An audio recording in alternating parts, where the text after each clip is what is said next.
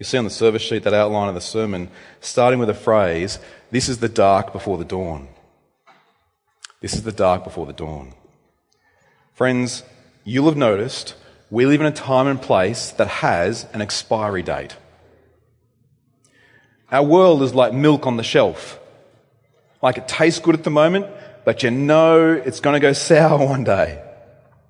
We live in a time and place where even us gathering here this morning for gathered worship, which is, by the way, what is gathered worship? It's many things, but at least to the world, it is a glorious statement of we stand up and say something. You know, we, we want to stand up and say something. You know he can stand up and say something to the world? Come to church. Because that says to the world that says, let's have fun and do all sorts of other things on the Lord's Day, on the Sunday. Let's work on the Lord's Day that God's given us for rest to stand up and say, no, I'm going to be a rebel is to go to church. It's a glorious statement of God in our lives. But we live in a time and place where simply going to church, gathering like this, is not just seen as weird anymore, like it was back in the 90s when I was a young Christian going to church. Now it's seen as wrong. We live in a time and place where the oldest sins of our world, the oldest sins of idolatry have taken on new forms. The gods of today are different than the gods of 20 years ago. The God of sexuality today, with all the pantheon of forms of that God, cannot be questioned and demands our worship so much now that we must bow the knee or else. Uh, we live in a time and place that could be said this is the dark before the dawn. Um, I get that phrase from one of my favourite songs. I'm not sure if it's a congregational song, but look, if, if you're the music director around here and you know me, I like to try it. But it's by Andrew Peterson, and he sings this. This is the storm. This is the storm, the storm before the calm. This is the pain, the pain before the balm. This is the cold, the cold. It's the cold before the warm. These are the tears, the tears before the song. This is the dark. Sometimes all I see is this darkness. Can you feel the darkness? This is the dark before the dawn. Living in the dark before the dawn in this world of sin brings us who love Jesus a strong sense of sorrow. We've been listening to Jesus in John's Gospel on the night he was betrayed. Five chapters, one night, one conversation. And today we've come to hear Jesus' last earthly words, particularly addressed to his disciples, before next week he prays that high priestly prayer, what's known as. These are the last words he directly looks them in the eye before he goes to the cross, dies, and rises again. And as he says these last words of this night, before he's taken away at the hands of sinful men, he speaks about his own rejection and crucifixion. And he says to his disciples, You will have sorrow. Now, again, we see Jesus' disciples, kind of like us, kind of like me, are often confused. What's he talking about? What is Jesus talking about here? As we see in verse 18, chapter 16, verse 18, they're saying, What does he mean by a little while? We do not know what he's talking about. And so Jesus is caring for them through their current confusion, prepares them for future sorrow. He's saying, You're going to have sorrow because I'm going to go away. Now, I want you to see this. Yes, he's going to be crucified. But Jesus is not just saying, Oh, don't worry, I'm going to die on a cross on the weekend. It's going to be a long weekend, I tell you. Happy long weekend to you. It's going to be a long weekend. It's going to be a hard weekend. Hardest weekend you've ever had. You wake up at work Monday morning. How was your weekend? Oh, it was long and hard. But Jesus rose again. It's okay. He's not just saying, yeah, I'm going to die on the cross, but I'll see you next week. He's speaking, preparing his disciples, us, not just for sorrow for the weekend, but sorrow until he finally returns. He's preparing us for the darkness before the dawn. Friends, do you feel the darkness? I do. Many of us serve in workplaces that pummel us with the idolatry of the age. I serve as a volunteer police chaplain, so I spend some of my week in other workplaces, few locations around place. And, you know, there are regulations for what I can and can't say, what I wear, and, and all sorts of things, and you just, you just feel the darkness. Many of us have fears and worries and concerns about our own kids' future. Let alone how children now face things that we never thought we would face in this generation in, in their growing world, in, by the way, which is more like a growling world.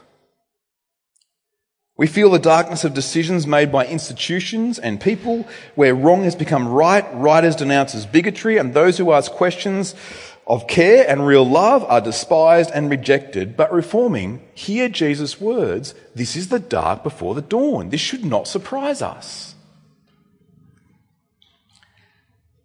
It should not be a shock to us, even in a conservative government, that there is darkness. Friends, the Bible is written. This Bible is written, right, for you and I to not have to wonder if we are on the right side of history. This Bible is written for the darkness, for the time of the darkness. And if we are being discipled by anything else than the Bible, we are just going to end up responding with darkness, responding with anger, responding with hate. If we're not being discipled and encultured by the Bible, if you are not regularly, daily reading this because you need it to live, reading it because you need it for your heart, what are you filling your heart with? What are you filling your mind with? If you're not filling it with this, why not? Is it boring? Is it somehow just not, it needs to be in other forms? What is, what is wrong? It's not wrong with the Bible. What is, what is happening in our hearts? We often feel our things, and if we're feeling our things or being consumed by things that are not the Bible, we will be overcome by fear rather than faith in God's promises. Because what is the Bible? It's a whole book of God's promises for the time of the darkness. And if you're not filled with this and hearing God's promises, you will be filled with fear. You will be filled with all sorts of concerns and trepidation, anxieties about our world, and you will forget what Jesus says to you. And Jesus here gives us promises, particularly one promise that we need to hold on to in days of sorrow. And it starts he starts by saying, it surrounds, it encircles, it's all about him in his death and resurrection. You see that first point in the outline, and here's that point. Here's an application point. Your life will be shaped by the death and resurrection of Jesus, whether you realize it or not. So if you're, you're listening here and you're looking into Christianity from perhaps feeling like you're on the outside, you're, you're looking, perhaps you're online and you're wondering about Christianity. Maybe you're doing some opposition research, so you found us as a church and you're going to research us. We know, we get searches on our website about transgender and gender and all sorts of things. Every time I mention Russia around here, that's another story. And pray for Ukraine. I could call all sorts of names. If you're opposition researching, if you're looking from the outside in, if you are not with Jesus, here is the thing that's a reality now. Your life is shaped by the death and res- resurrection of Jesus. What do I mean by that?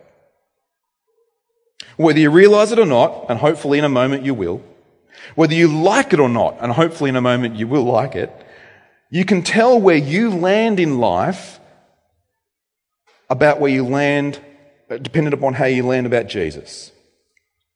And it depends what you rejoice in. Now, I don't mean measuring your happiness. It's not what Jesus is saying here. Have a look what Jesus is saying here. We look in verse, I'll just grab these. Verse 20. Truly, truly, I say to you, you will weep and lament, but the world will rejoice. The world will rejoice. You see, Jesus is saying to us here in the room or to you online, your life will be based upon, shaped by your attitude towards Jesus and his death and resurrection. Here it is. Here's how you can tell.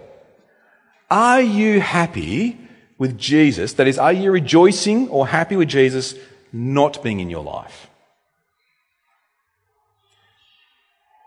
Even this, are you happy with Jesus just being a little part of your life?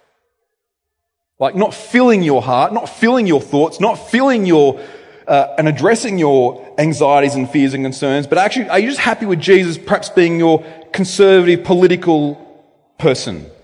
You're kind of on Jesus' side, but you don't really want the Jesus lordship bit. Are you rejoicing, happy with keeping Jesus at arm's length like that? Are you happy with keeping Jesus' church, who are precious to Jesus, at arm's length?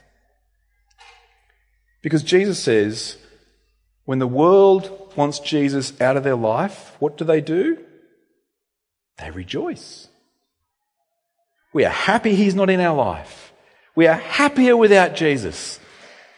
We are happy with him not being filling my life. Thank you very much. Do you think you'd be happy with Jesus' lordship wouldn't have to be something you ever think about? Or do you, like his disciples, long for Jesus? Do you long for Jesus? Because when you look at this world, you're not happy in the world. This world is full of sin and sorrow, and you want someone to do something about it. And you see often politics over promises and under delivers. Often the so-called self-elevated platform saviors of our world with rhetoric or action, whoever they are, often over promise and under deliver. Do you see Jesus? Do you hear Jesus' promise? How you base your life on the resurrection, the death and resurrection of Jesus will show what your life's about. What about you? Where does your life land? How is your life being built on the death and resurrection of Jesus? And Jesus illustrates this point to us who do want to believe in Jesus and have life in his name. And he uses the illustration of a woman giving birth. Have a look in verse 21. When a woman is giving birth, she has sorrow because her hour has come. But when she has delivered the baby, she no longer remembers the anguish for joy that a human being has been born into the world. Now, I've been up close and seen this personally three times, but I've never really experienced it. You see, this vivid reality, this illustration, it works so well, doesn't it? Because you don't have to experience it. You don't have to have even given birth to understand what Jesus means. Even in this moment, notice who Jesus tells this illustration to. Who does he tell it to? It's to men. He tells an illustration to men who will never know this by experience, yet everyone can get what he's saying. You don't have to have seen it up close and personal. You get the experience, don't you? You know this. You could read it in a book. You could read the illustration Jesus gives you. But to have a human being pass through another human being's body is a traumatic experience.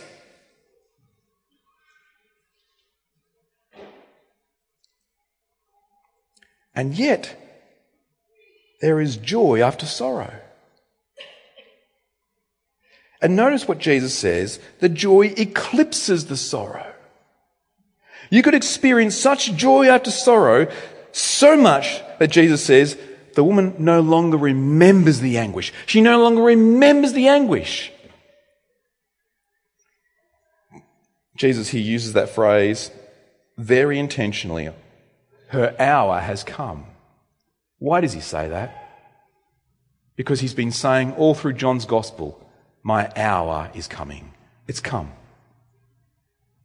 And now Jesus turns to those who have shaped their life on his future death and future resurrection. He turns to them, his disciples, he turns to us, and he says this in verse 22 So also you, you'll have sorrow now, but I will see you again and your hearts will rejoice, and no one will take that joy from you. Notice this what Jesus tells his disciples, but also this this is not you singular. He's not just looking at Peter or John. He's looking at his disciples, the language is plural. He's saying to his church as well, he's saying to reforming, no one will take that joy from you. The historical fact that Jesus did rise again on that Lord's Day 1 Corinthians 15. He appeared to Cephas, then to the 12, then he appeared to more than 500 brothers at one time, most of whom are still alive, though some have fallen asleep. In other words, Paul writes this. Jesus' resurrection happened so much in human history to so many people, you could ask them. You could ask Cephas, who's Peter, you could ask their names. You were there, you saw him, yeah. I was there. 500 people at once, he was there. For 40 days, Jesus appears. And Jesus then gives more than just a historical presentation. He says a promise. He gives a promise. You won't just see me again then, you will see me again forever. The theological fact that Jesus rose again, justifies sinners, defeating death, gives us victory and future hope, means our hearts will rejoice forever. Friends, what are you going to be doing next week? Have a think right now. Do you know what's on next week? Some of us don't. I mean, I'm, i need to look at my calendar. We have to run two calendars in our home big planner, big picture person, and the kind of little calendar. This is what's happening on the day, the details. I think I know what I'll be doing next week. What are you doing next year? Well, who knows? Hopefully, you're still alive. Hopefully, I am. If you're in Christ, you have a safe assurance about that. What are you going to be doing in a thousand years' time? Oh, so far away, but it's guaranteed. As much as next week you think is guaranteed on the calendar, as much as next year you hope is guaranteed on the calendar here, 1,000 years' time, yeah, it'll be Aaron's birthday. In 1,000 years' time, what will you be doing? If you're in Christ, worshipping God, enjoying Him forever. So why not start now? Why not start now? Why not start enjoying Him now? Rejoicing because we have Christ.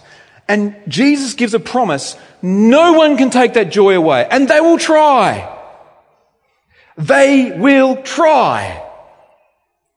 But look at the power behind this promise, where it is weighted. The power is in the risen, living, returning Lord and God, who has kept every single covenant promise he has made to a church of people that the world has done everything they can. They've thrown everything against us in every generation, every way, for us to think that promise won't come true.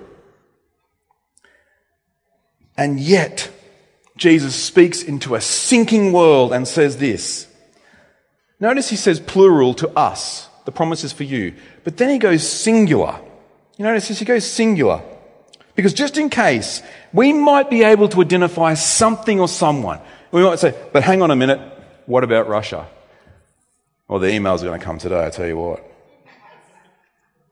What about Russia? What about China? The China Communist Party? What about terrorism? What about some nation out there that we could identify as, as against us? What about a military, a force, a lobby group, a movement, a backlash, a false accusation, a political party, a sexuality agenda? Jesus says, not a single person. Not one of those things. I don't know why we give them so much power. I don't know why we fear them so much. He says, not one. Look at Jesus' words. Not a single one could take the joy of having the risen Jesus in our lives. He's in this room right now by his Spirit. You can't take that joy away.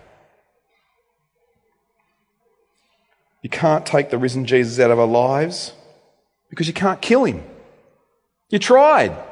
World, didn't work. Great plan.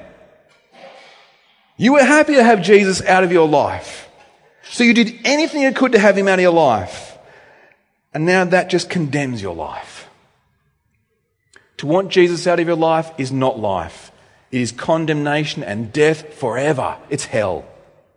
You don't want Jesus in your life? You are saying, I would rather go to hell than have Jesus. Your only hope is now to see Jesus brings life, and so believe in him. That's why this book is written.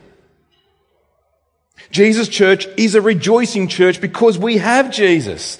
Yes, we are a church that's tested. Yes, we are a church that has challenges. We are a church which means we've always got problems. Why? Because we've got people like me. Yes, we're a church that will have anxieties and fears and questions and issues. Yes, but we have the promise of the risen Jesus and our joy will not be taken away. It is a joy, by the way, that can coexist with sorrow. It's not an inane happiness that we have to manufacture. It is a joy that can exist even in tears. And the world has nothing like it because the world does not have the risen Jesus. Which means, friends, we have the privilege of praying in Jesus' name for our joy. Look at verse 23. John 16, 23. In that day you'll ask nothing of me. Truly, truly, I say to you, whatever you ask the Father in my name, he will give it to you. Until now you've asked nothing in my name. Ask and you'll receive that your joy may be full. Ask. Do we ask? Jesus is teaching us here how we can respond to the love of our Father in heaven simply through prayer. Now, in a sense, our whole Christian life activity is through prayer. It's in prayer, as we saw about our prayer gathering on, on Sunday nights, our prayer gatherings. We rely upon God and everything in prayer. But Jesus says here, particularly, it's for our joy. And he says we can ask and receive in prayer whatever we ask for. This is in shape by, of course, God's revealed will for us in the scriptures. He's not asking for the second house because the first house is not big enough. You know this. Read the Bible. Does Jesus ever teach you to do that? No, he's asked, he's telling you, you can ask for whatever is shaped by his revealed will in his word. You can ask and he gives for our joy. And this is why God's word and prayer goes hand in hand. Because you can tell when prayers are not being shaped by His revealed will because we're not reading God's Word. We're not praying in line with God's Word. To be preserving in prayer is to be reading the Bible in prayer, to seeing the desires of Christ and ask for those desires to be given by the Father. And friends, I want to say a point of application for our hearts. Therefore, it is not trite or a shallow thing to respond to anything in prayer. Sometimes I've pastored people, shepherded people, and I say, Well, we're going to pray. And sometimes, sadly, the response is, What? That's all you got? It's prayer? Yes. Yes, it is all we've got because that's what Christ has given us. And it's not all we've got, as in we're just scraping the bottom of the barrel here of God's great grace to us. It is all we've got, friends. God gives us prayer, access to the Father, any moment. When we see Christians ourselves look at prayer as if it's inaction, we see a heart problem. Firstly, we haven't listened to Jesus, and secondly, we're not considering talking to Jesus about our biggest problems. The answer to our anger, the answer to our frustrations is not to go in circles and just excite us into a frenzy of further fear and anger. So, you know what we should do? Pray right now. Rely on God and everything in prayer. The relationship we have with God is amazing, friends. It is awesome. It is wonderful. It's a gift of grace. Any attempt of action in this world, any ministry, any living under the lordship of Jesus without praying, and you might as well say to God, I don't need you. Prayerlessness is an attitude that you say, I don't need God. That's what it is. Your prayerlessness, my prayerlessness, is saying, I don't need God. I can do this on my own. Thank you very much.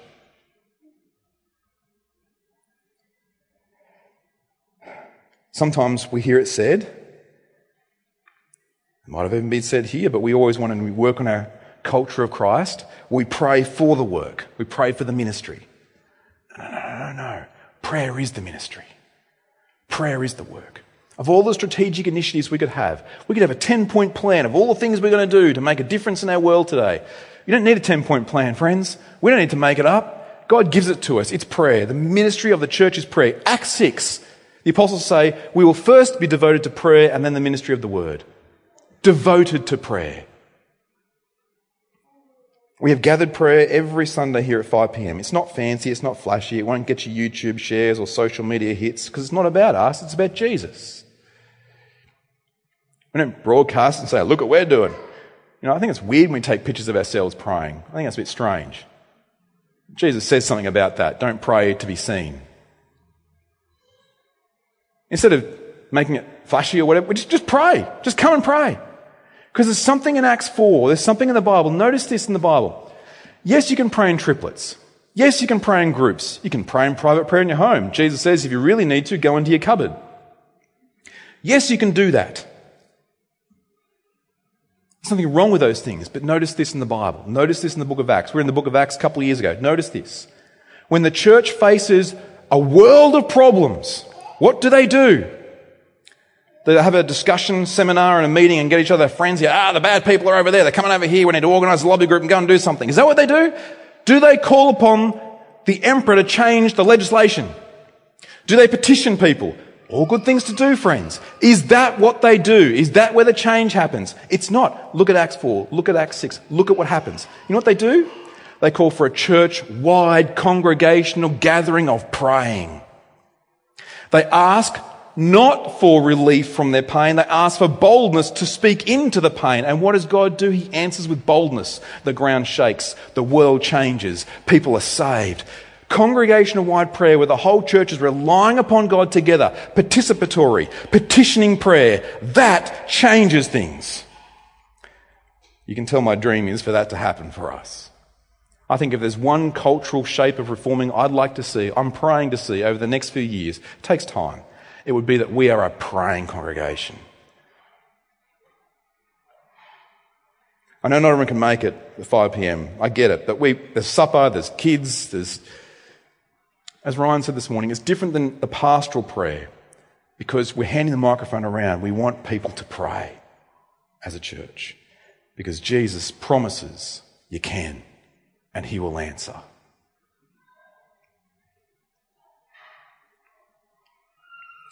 And He does that for our joy. He does it for our joy. Because He has overcome the world. Jesus has overcome the world for our life in this temporary world. Before this, and throughout the Bible, we see this. Jesus has come for us to believe and have life in His name. The gospel is this. The good news is this. He dies for our sin rises for our hope to bring us to God forever. That's the gospel. That's the good news. But sometimes we forget the gospel is not just how I got saved. Well, that's fine. Yeah, Christians, yeah, the gospel is how I got saved, how I gave my testimony when I became a member of church or something. That's the gospel. The gospel is not just how you got saved. The gospel is the shape of everyday life and application. Everything we meet in life, we need to bring the gospel to bear upon it. Everything.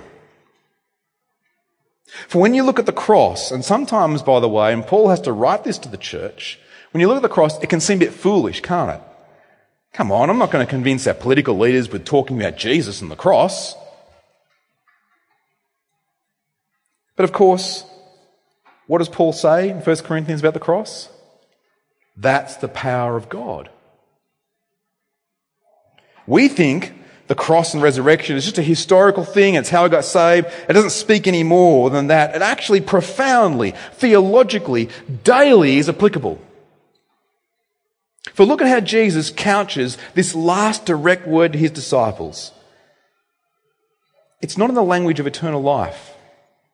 It's how we can live in days of sorrow now. Look at verse 33. I have said these things to you, that in me you may have peace. In the world you will have tribulation. But take heart, I've overcome the world.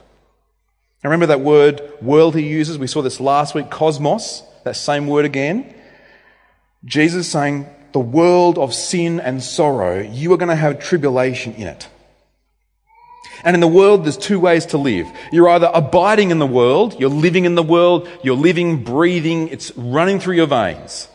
Your worldview is shaped by it, your attitudes, your responses, or your reactions is worldly. It's either you're worldly or you're either of Christ. You're abiding in Christ. There's no in between.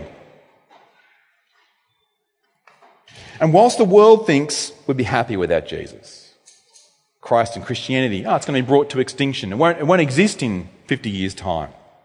Jesus says, Jesus says, He's overcome that. Jesus is that powerful. He's that powerful because it's by the cross where they thought they would bring Christianity to extinction at his cross, it's by crucifixion where the power is. Jesus is that powerful. This is the dark before the dawn. The world, we live in a world of real tribulation, of real trouble. In the world where you will suffer loss, you will have labels, you'll have lies and slander, but you can take heart. And Jesus says, in the face of it, you cannot have fear or anger. What does he say? Have a look. What does he say you can have? Peace. That's where the difference is made. Do you think responding to fear and anger with fear and anger solves things? When was the last time anything changed forever or for the long term with just fear and anger as a response to fear and anger?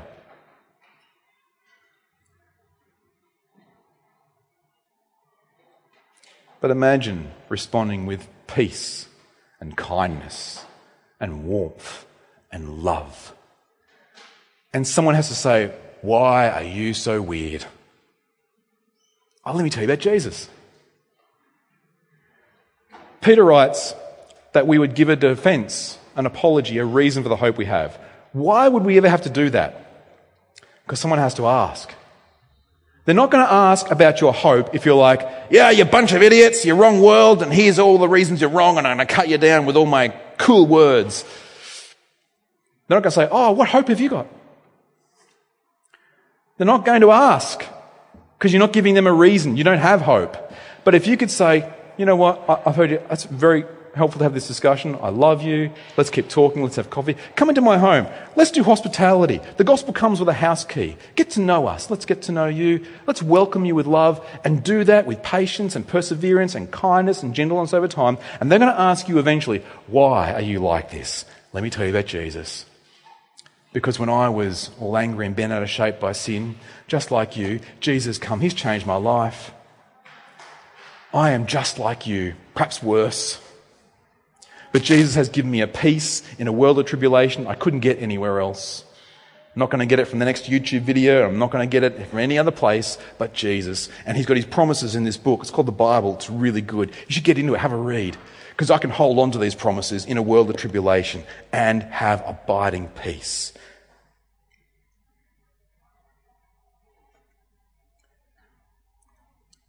That would be world changing. That would make a difference. That would be standing up. And in a world of tribulation, Jesus says in verse 20, He gives us a promise to hold on to. Truly, truly, I say to you, you will weep and lament, and we do. But the world will rejoice, and it does. But here's His promise You will be sorrowful but, and here's what no one else can do here's the power of the gospel. But, your sorrow will turn into joy. That's not a hopeful aspiration, friends. That's not a maybe, or I'm, I'm hoping so, like I'm hoping on the calendar next year I'll still be around. It's a promise, friends. Jesus by his cross is that powerful, he can take your sorrow and notice, not just replace it. Notice this, but turn it into joy. Our cross reference passage, Psalm 30. Beautiful words. Weeping may tarry for the night, but joy comes in the morning. It comes. Joy is coming, friends. Joy is coming like a whirlwind. Joy is coming like the promise that Jesus gives. It is coming. It is coming for the church. It is coming forever.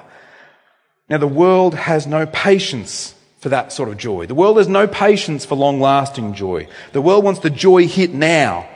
Give me the endorphins now. The world will try and find joy in all sorts of places that oversell and underdeliver. The world wants to just avoid the suffering. Perhaps even deny it's there. It's not that bad to try and make sense of life. But the world cannot escape it. But even some Christian publishing and platform areas try and get us to avoid suffering and sorrow. They try and get you off the path that Jesus promises. If you walk the path with Christ, the man of sorrows, he promises you your sorrow will turn into joy. And the path that Jesus walked is that path. He tells his disciples in that room who become his apostles. And they were being sold a lie by the world to avoid it. But they didn't. Those disciples come apostles ever since then, the early church, the reformers, the Puritans. Every generation. Notice this, we look up to the reformers. Yeah, look, they had Reformation, the Puritans. We look up to them. We look up to the early church. Wow, look what they did. Every generation of those generations, every single one had tribulation. Every single one existed in amidst persecution and suffering and sorrow. Look at the Puritans. Look at the reformers. These are people with families who buried more children than they had seen them grow up to adulthood. These are people that lived in homes that didn't have the sanitizing things that we have of hospitals and aged care facilities. Because if your family member died, they died in the next room. They died in the next room as you heard them gasping for breath. They saw death up close. They had sadness and sorrow. And did they choose to go off that path? No, because Jesus promises them, your sorrow will turn into joy.